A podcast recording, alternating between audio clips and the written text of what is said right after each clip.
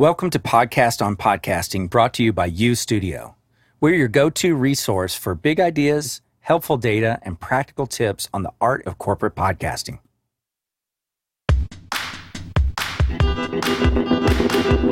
I'm excited to introduce you to our guest today. I mean, his history is all about audio. It started with AudioNet, where they were selling audio and video streaming, along with Mark Cuban. That eventually became Broadcast.com, one of the largest IPOs ever.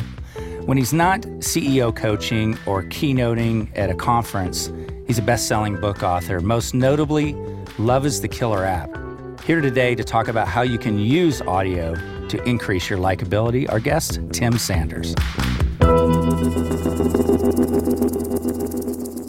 How you doing, buddy? I'm doing great, JB. I just PayPal'd you money for such a glowing introduction.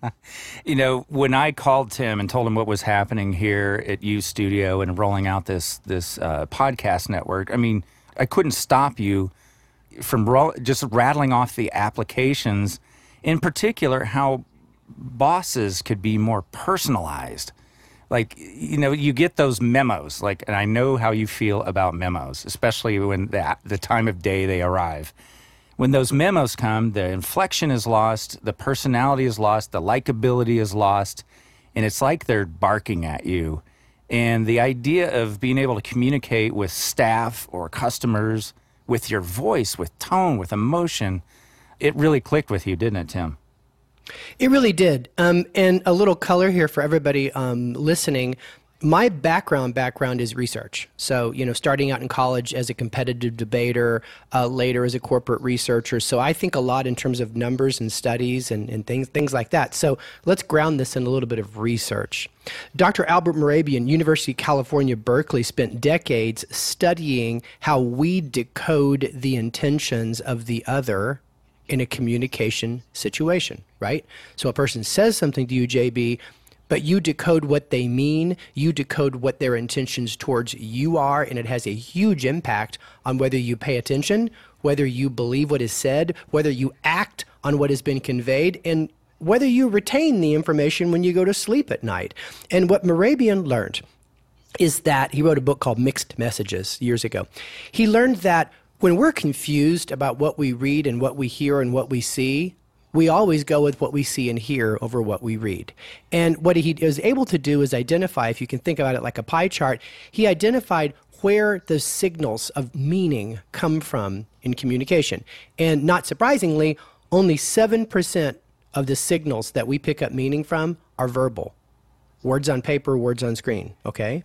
Um, 38% are auditory tone of voice is critical. It's one of those things where um, people really do detect our tone, and it makes a really big difference. Here's what you take away from all of this when you are running an email culture and you transition to an audio based culture as much as possible, you increase the throughput of what you mean by 500%. So, when I say throughput, um, I'm trying to communicate to you, and usually the communication that we measure is I'm trying to communicate either change or coaching. So I'm either telling you about something that's different that you've got to adjust to, or I'm giving you constructive criticism. All right, and this even applies to po- positive recognition. There's a throughput you're looking for. In other words, you want the other person not only to understand what you said, but to understand what you meant right? Because that makes them much more willing uh, to forgive you for change, to go with you uh, on advice, etc. So you're looking for a throughput. And what Mehrabian found is that we only pick up 7% of the cues and the intentions and the meaning in a conversation when we're just reading. But when we hear something and have that tone of voice, then it jumps from 7% to 38%. That's where I get the 500% lift. It. it is dramatic. So when I think about, you know, how leaders or managers should be communicating change, complex messages, constructive criticism, they should always seek to warm up the channel. And the way I think about that is that the coldest channel is reading words on paper words on screen because it doesn't it doesn't tell you how a person feels the channel warms up a little bit when you hear someone, like in a conversation we're having right now, or say on a podcast, even in a voicemail, you detect that tone of voice. Then you warm the channel even up more with video communication. Now I'm decoding 30 different signals every minute in your face. And as a human being, I'm decoding all those signals, not just to determine whether you're lying to me, but more importantly, to see what we have in common, because kinship is so important to bonding.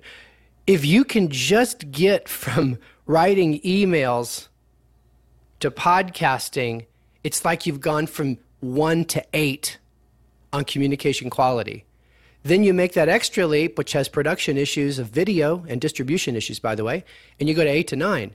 So, so really, that step from writing on your laptop to doing what we're doing right now is probably the biggest gain you have as a leader in warming up the channel and climbing that ladder. Boy, it, it has such impact. I mean, I, I've heard everything you've had to say in the past and read all your books, but to hear it again, Tim, you're such a good person to talk about company culture. Everybody throws the term around, and and you know, it have probably have different takes on it.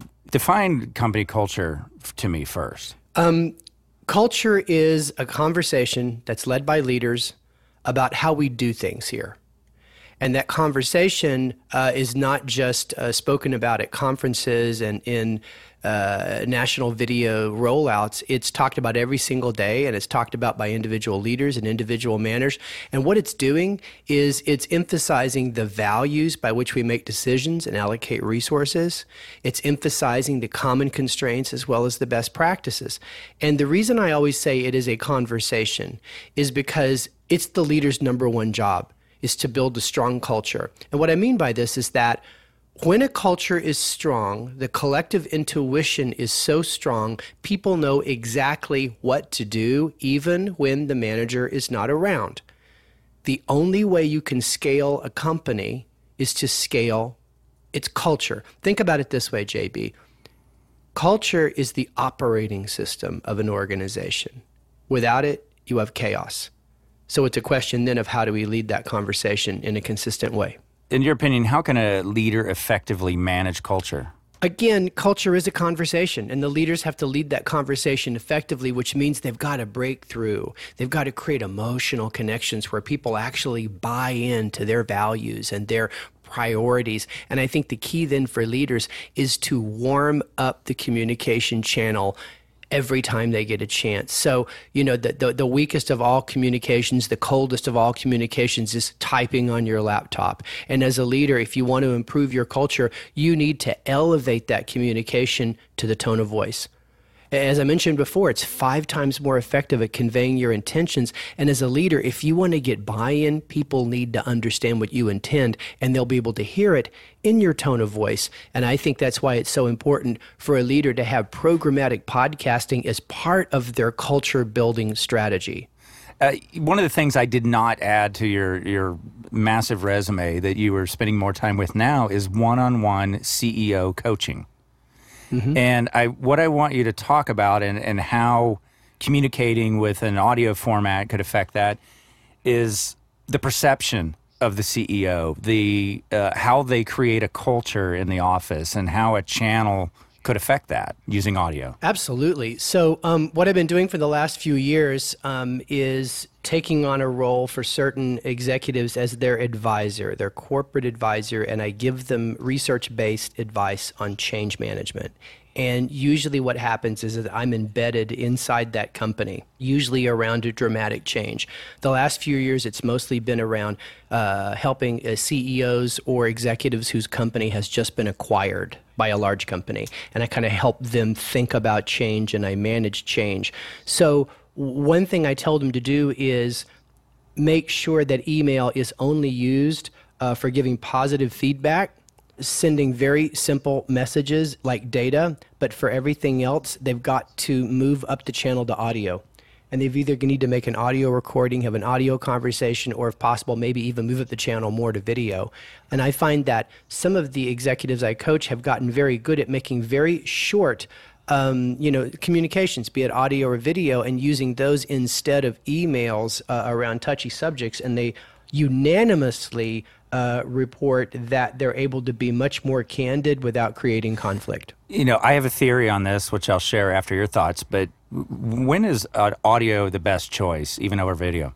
Well, I think when someone's going to have to consume the content on the go, when you know that they um, are not going to be in a bandwidth rich situation, or when your content uh, may be consumed uh, by a person who doesn't always consume your content, audio becomes a very convenient format for them. Um, so, uh, video obviously takes a lot more bandwidth. Um, video is expected to be watched and not just listened to, so it tethers the person a little bit to a machine or a device. Whereas if I'm going to listen to a 15 minute leadership update from you, I can plug my you know AirPods in at the gym and listen to it, you know, while I'm on the treadmill. One of the things that I think about, and I know it affects me personally, I behave very differently on camera than I do with a microphone in the comfort of my own office, studio, whatever environment it is. I can sit here literally in, in a comfortable outfit and communicate. Whereas as soon as that camera's in my face, I change. And I know from experience, a lot of people behave very differently when there's a camera in their face. Well, and yeah, they really do. And you become much more self conscious because of the preview, right? You're seeing it, et cetera, et cetera. So, um, one of my uh, communication coaches, Nick Morgan, Google him. He's one of the greatest coaches uh, of communication, how people move others to action. And um, one of the things he always tells me is that like the difference between making an audio recording and making a video recording is like having a beer with a buddy or going on a first date. Okay, you you just grab a ball cap and your keys to go have a beer with JB. But to have a first date, you got to get dressed, you got to look good, you're a little bit self conscious. It's a whole lot more pressure, and that's how video can be. So, Tim, knowing that CEOs are usually pretty image conscious and how they present themselves to an audience, they're very aware of that. Do you find that in the podcasting format, being this informal, more conversational, can make them really uncomfortable? Do you get resistance from CEOs to put on the ball cap and grab a beer, so to speak? Actually, no. Um, what most CEOs are conscious about is reputation. And so image is a piece of the puzzle, right? So if they don't think they look good, bad lighting, bad hair, deep wrinkles. They look like Nixon, you know, during the presidential debates, etc. It's not so much that they're they're worried about their image as much as they're worried about their reputation. Is he or she healthy? Is he or she fit? Is he or she professional? Because these are all little signals, and we worry about our reputation. So that's what I think the issue is sometimes with getting them on video.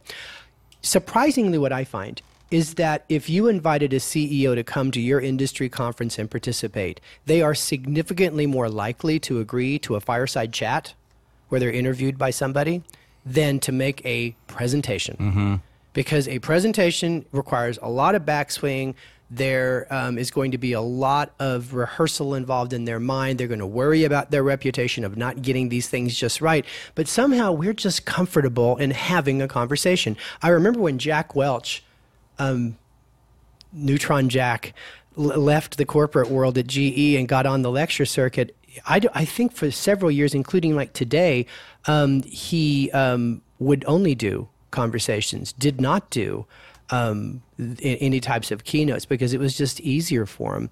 Um, same goes for Colleen at Southwest. When she stepped down in her role, everything she did was a conversation, not a keynote. So I, I really like the idea that you know, for executives, if you're trying to get out an important communication, having them interviewed like you and I are doing now gets that product out the door really fast. But if you ask them to make a 15 or 20 minute audio presentation, or even worse, a video presentation, it could take them months. And I think the takeaway here, though, is that executives and managers need to practice this stuff a lot more.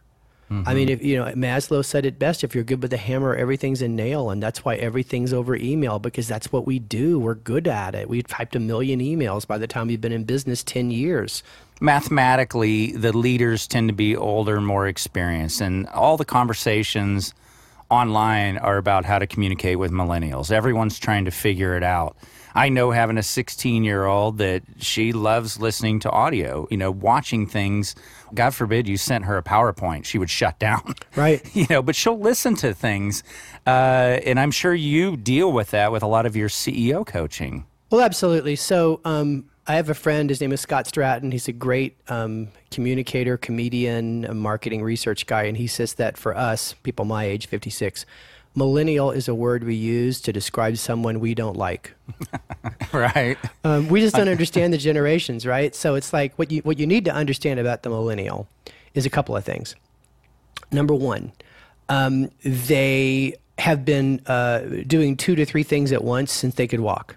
So, so I told you I'm not a huge fan of multitasking, but that's generational. My, my son, he's 32, Anthony, you've met him. If he's not doing two or three things at once, he becomes antsy that he's wasting his time. Wow. So, so audio does allow a person to listen as they do things. I read an interesting thing on consumer podcasts that was part of a big podcast conference last year, and they said the average podcast listener is doing 1.8 things meaning the podcast and 80% of the time is second item. Mm-hmm. Okay. And that's the median, which means that a huge chunk of podcast listeners, let's say 30, 40%, are probably doing three things. So, so millennial loves to multicast. So audio is very multicast friendly. Um, having them stop and read something is not. Having them stop and watch something is not. Okay, that's the number one thing. The number two thing I believe is that they are accustomed to short form content in general. But I, what I mean by short form content is that if you send them a long email, I call it War and Peace, they won't read that email on the average. So when we did the Pitney Bowes study, that's what we found is that when a leader writes an email that can't fit in the preview pane, the readership of that email drops between 50 and 90%. And what happens is that you get that email in your inbox and you click it open and it's like 6,000 words. And the first thing you do is you go, oh my God, I got to go to the bathroom. It's like Costanza in Seinfeld. You know, it's, oh my gosh, I got to stand up and go to the bathroom.